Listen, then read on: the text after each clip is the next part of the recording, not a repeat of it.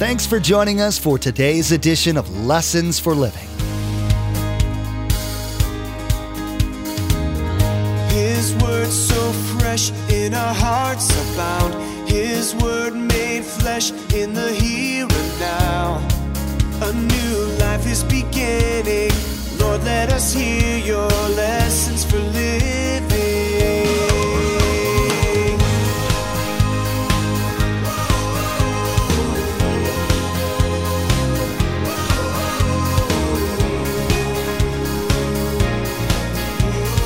Lord, let us hear your lessons for living. Since he's the creator, he's the only one that can tell his creation how to do life. Many times people say, well, why should I do that? Well, because God said, that's the way you do it. Well, I don't agree with that. Who cares? Go ahead and argue with God. Well, when I get to heaven, I'm going to stand before God and I'm going to have all these questions. No, I think you'd be flat on your face is where you're going to be. In humility, with the holiness of God. Most children are raised with the ultimate goal of being able to chart their own path, where to go to college, what kind of career path to pursue, where to live. All of these are decisions people are raised to be able to make on their own. For better or worse, that's the way of things. Pastor Mark will be teaching about the problem that this me-oriented living causes. You'll hear about God's sovereignty and his desire to partner with you to show you what success looks like on his terms. You'll find out about the advantages that happen when you decide to let God lead and direct your life. Remember, there's quite a few ways to receive a copy of Pastor Mark's teaching. We'll be sharing all that information with you at the close of today's broadcast. Now, here's Pastor Mark in Acts chapter 9 as he continues his message, The Great I Ams.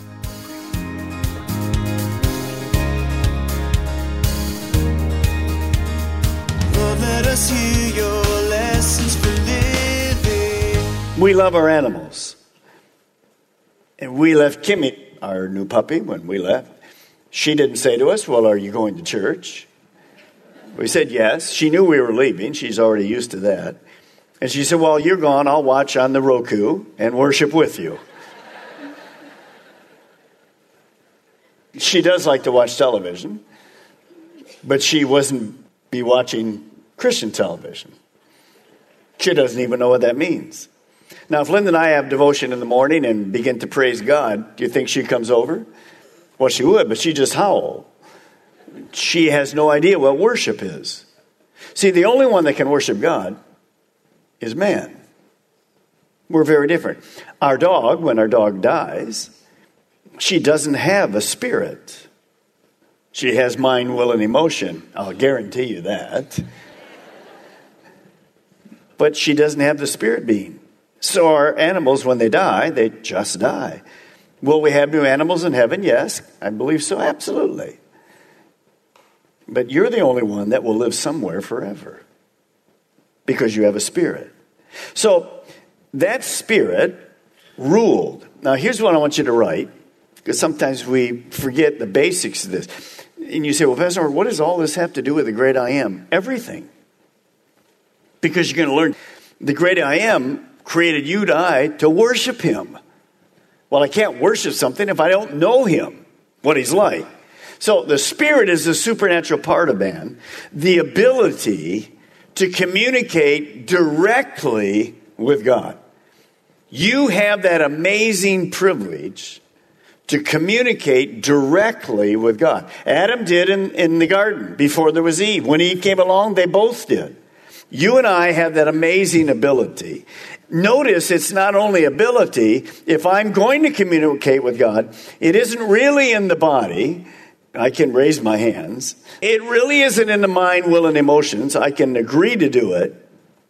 But notice John 4:24. It's really in the spirit. For God is spirit, so those who worship him must worship him in spirit and in truth. No animal can do that.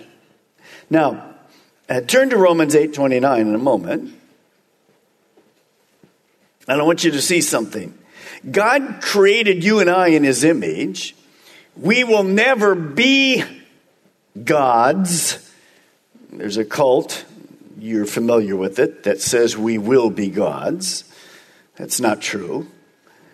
But we are to become like God. We're Christ followers. We're Christians. And Romans 29 says this, "For those God foreknew, he also predestined to be conformed to the likeness of his Son," Jesus. Followers of Jesus. Jesus is God. "That he might be the firstborn among many brothers." So Paul is saying to us that you've been created in the image of God, and I want you to be like me. In fact, the Bible says one day we will be like God. We won't be God, but we'll be like him and we'll see him as he really is. Now, for Satan, who was another created being, being like God was not enough. He wanted to be God. And that's what caused all the problem. Now, just think about this. Put yourself in the garden initially with Adam. What happened to Adam the first time God began to talk to Adam? Adam's in the garden. There's animals, and there's trees, there's fruit. There's no signs. He doesn't have an instruction book. I wish we knew, but all we do know is this, that when God was there, he began to what? Talk to Adam. Now, we don't know if he came in a form. I mean, he doesn't have a body, but could have certainly had one, because we know that during the Old Testament, we see God coming in the form of man. He began to talk with Adam.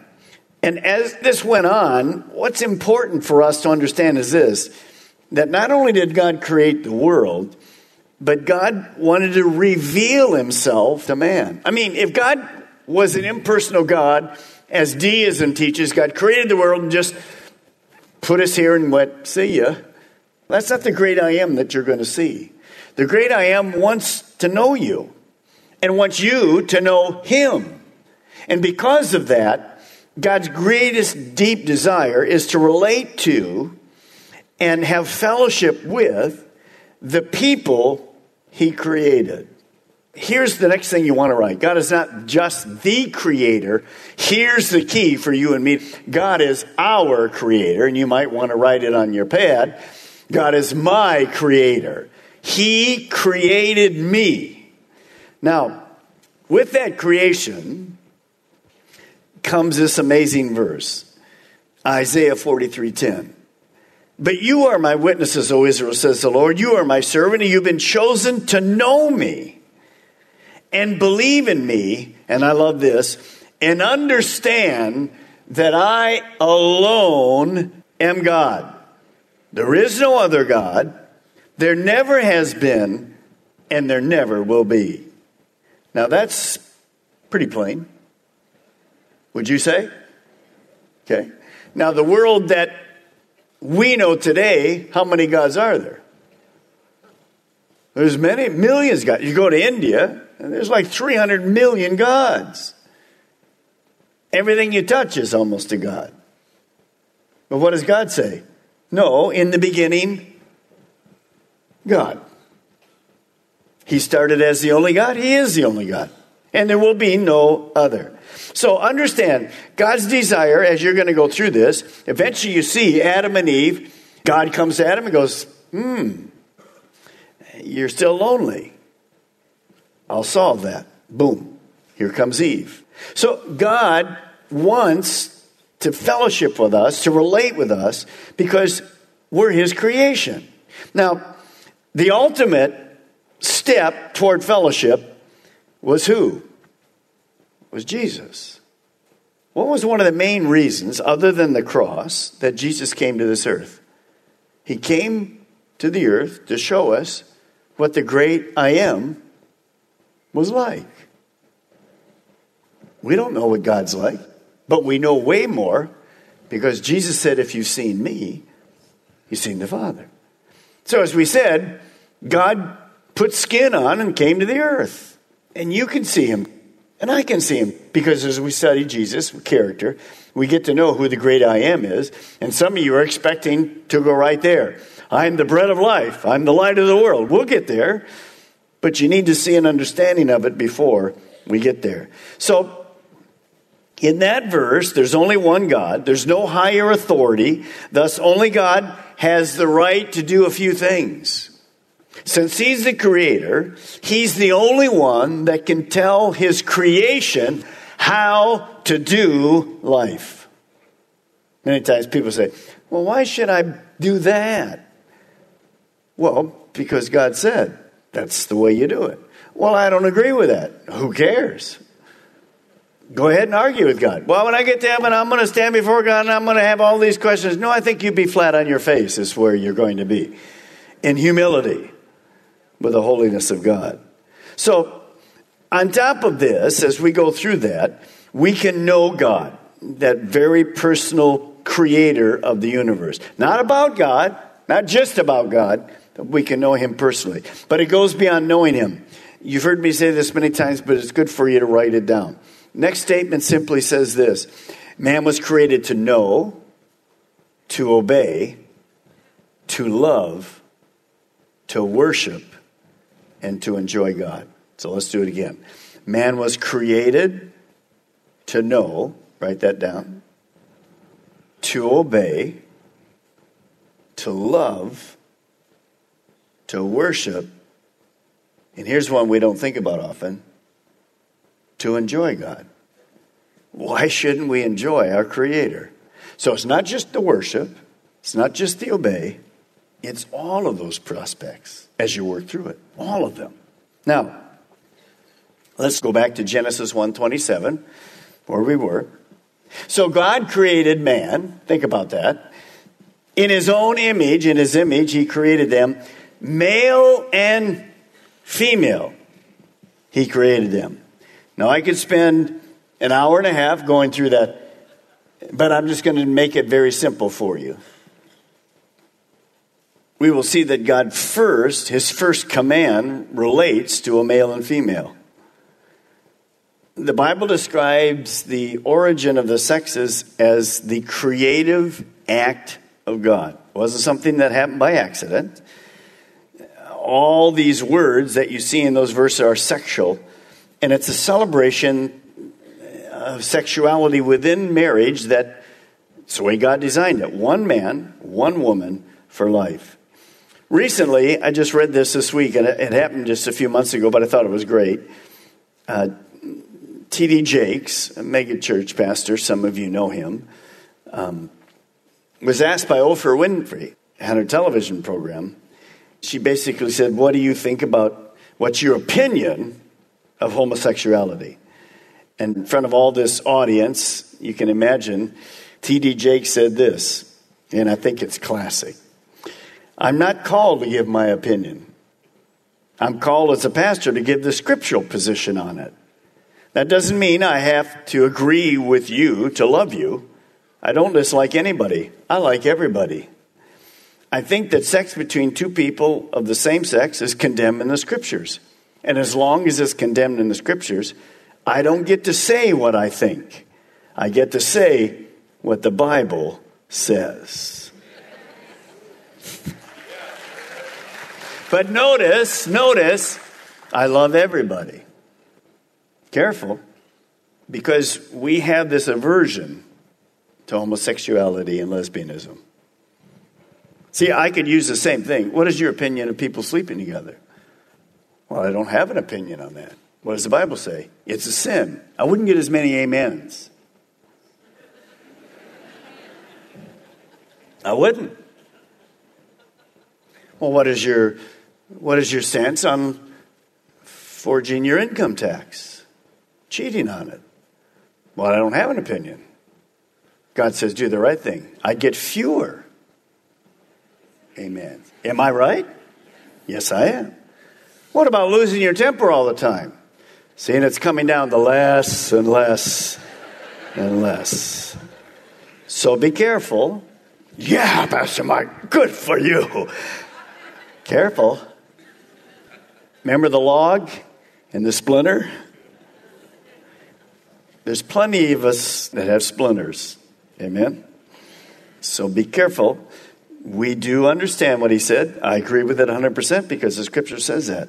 So I think when you see us teach, that was just a great reminder to me. When I teach, you don't want my opinion. My opinion counts for nothing. Back, by the way, your opinion doesn't count for anything. The only opinion that counts is God. He created it, and that's what we do. That's our problem is that isn't being held true in many, many places around the world. You know, Paul said that.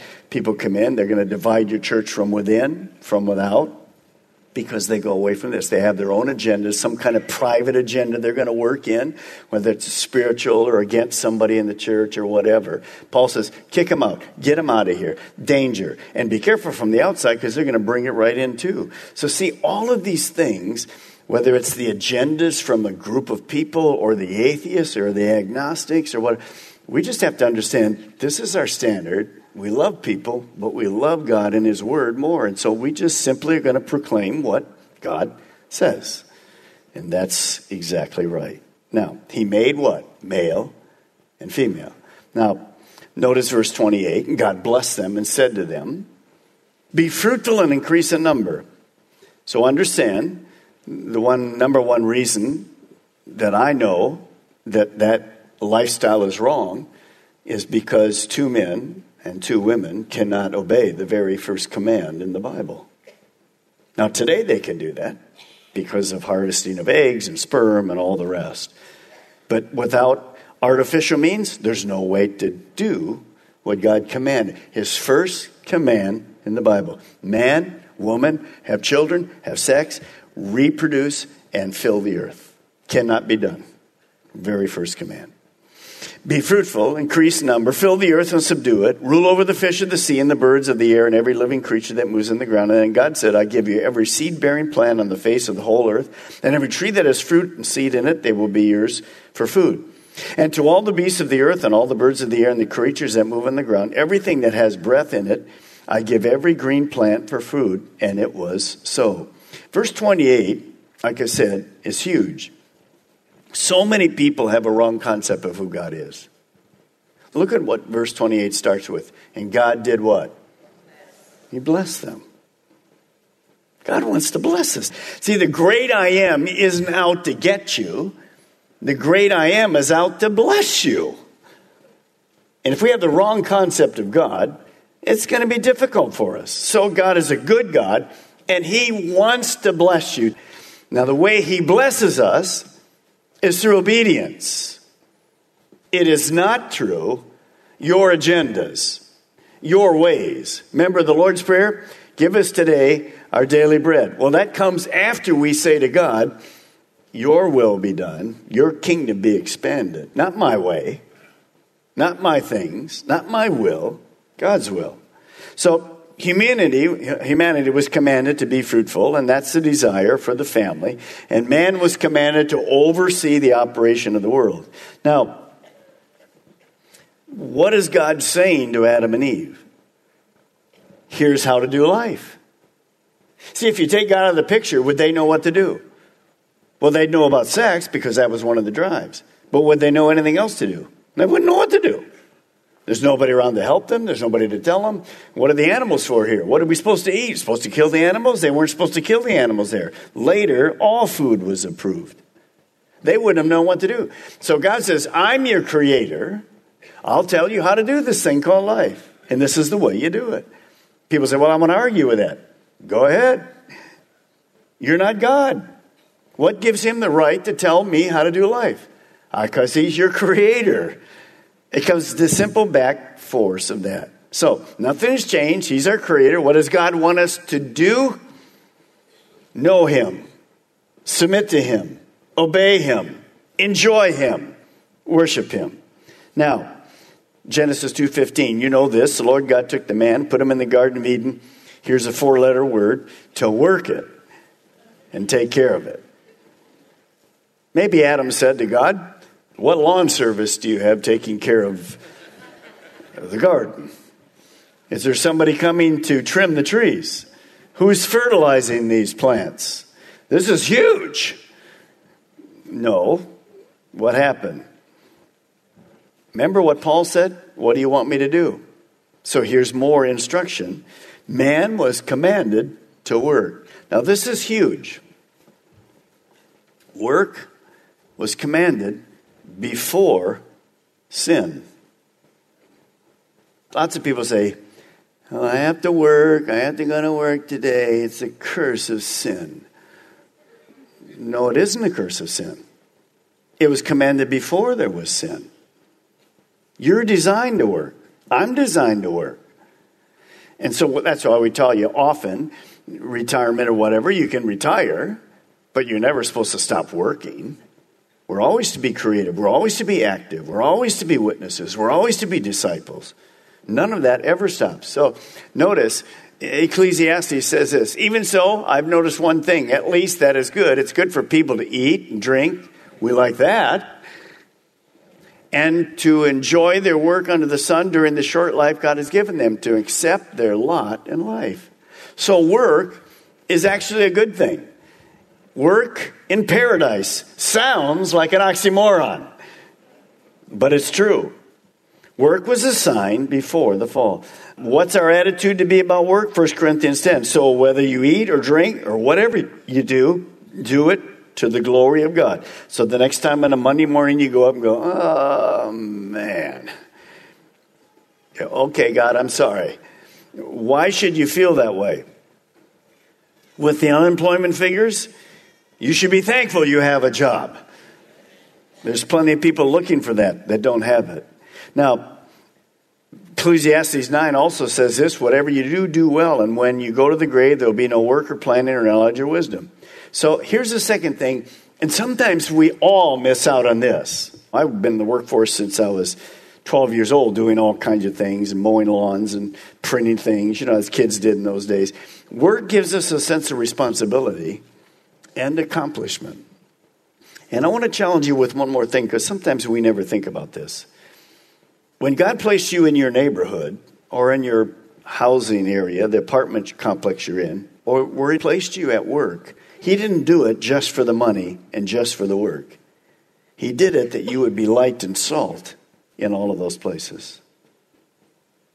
And many times we say, well, man, God's put me here with these people that don't know God. Hello. That's why you're there. Remember, after Matthew came to the Lord, what's the first thing Jesus did? Goes to a party with a bunch of sinners. And the religious people said, what's he doing in there? Well, that's where he wanted to go. That's where we're supposed to be. He didn't come for the healthy. He came for those who are sick. So your workplace is a great place to live like you should, to work like you should. We should be the best employees that the company has. They can count on you, because we're representing God. Whatever you do, do well. So remember, it's a blessing. In today's teaching, Pastor Mark talked about the idea that God has a unique plan for every unique person. You also were made aware that many times his plan is in conflict with what you've been raised to think your path should be. You were reminded that one of God's goals for you is to get his Spirit running your life through your spirit, like it was in the beginning. There's so much to learn from Pastor Mark's current series, so be sure to join us again. In the meantime, we'd like to offer you a CD copy of today's message for your own archives or for you to share with friends and family. Visit LessonsForLivingRadio.com and click on Order a Message at the top of the page. There you'll be asked for the mailing information, and be sure to include today's date. Each CD costs $5 to cover materials and shipping. Again, to order your CD copy, visit LessonsForLivingRadio.com. Next time, Pastor Mark will finish this first teaching in the Great I Am series. You'll hear more about God's original plans for mankind and their rejection of God's plans. You'll be reminded about how terribly mankind's ideas about how to run his life have gone. Pastor Mark will tell you how frustrated mankind's become because they've been trying to find satisfaction in the wrong places. Well, that's all the time we have for today's broadcast. From all of the production team here at Lessons for Living, we want to say thank you for tuning in, and may God bless you. And together, let's do life right.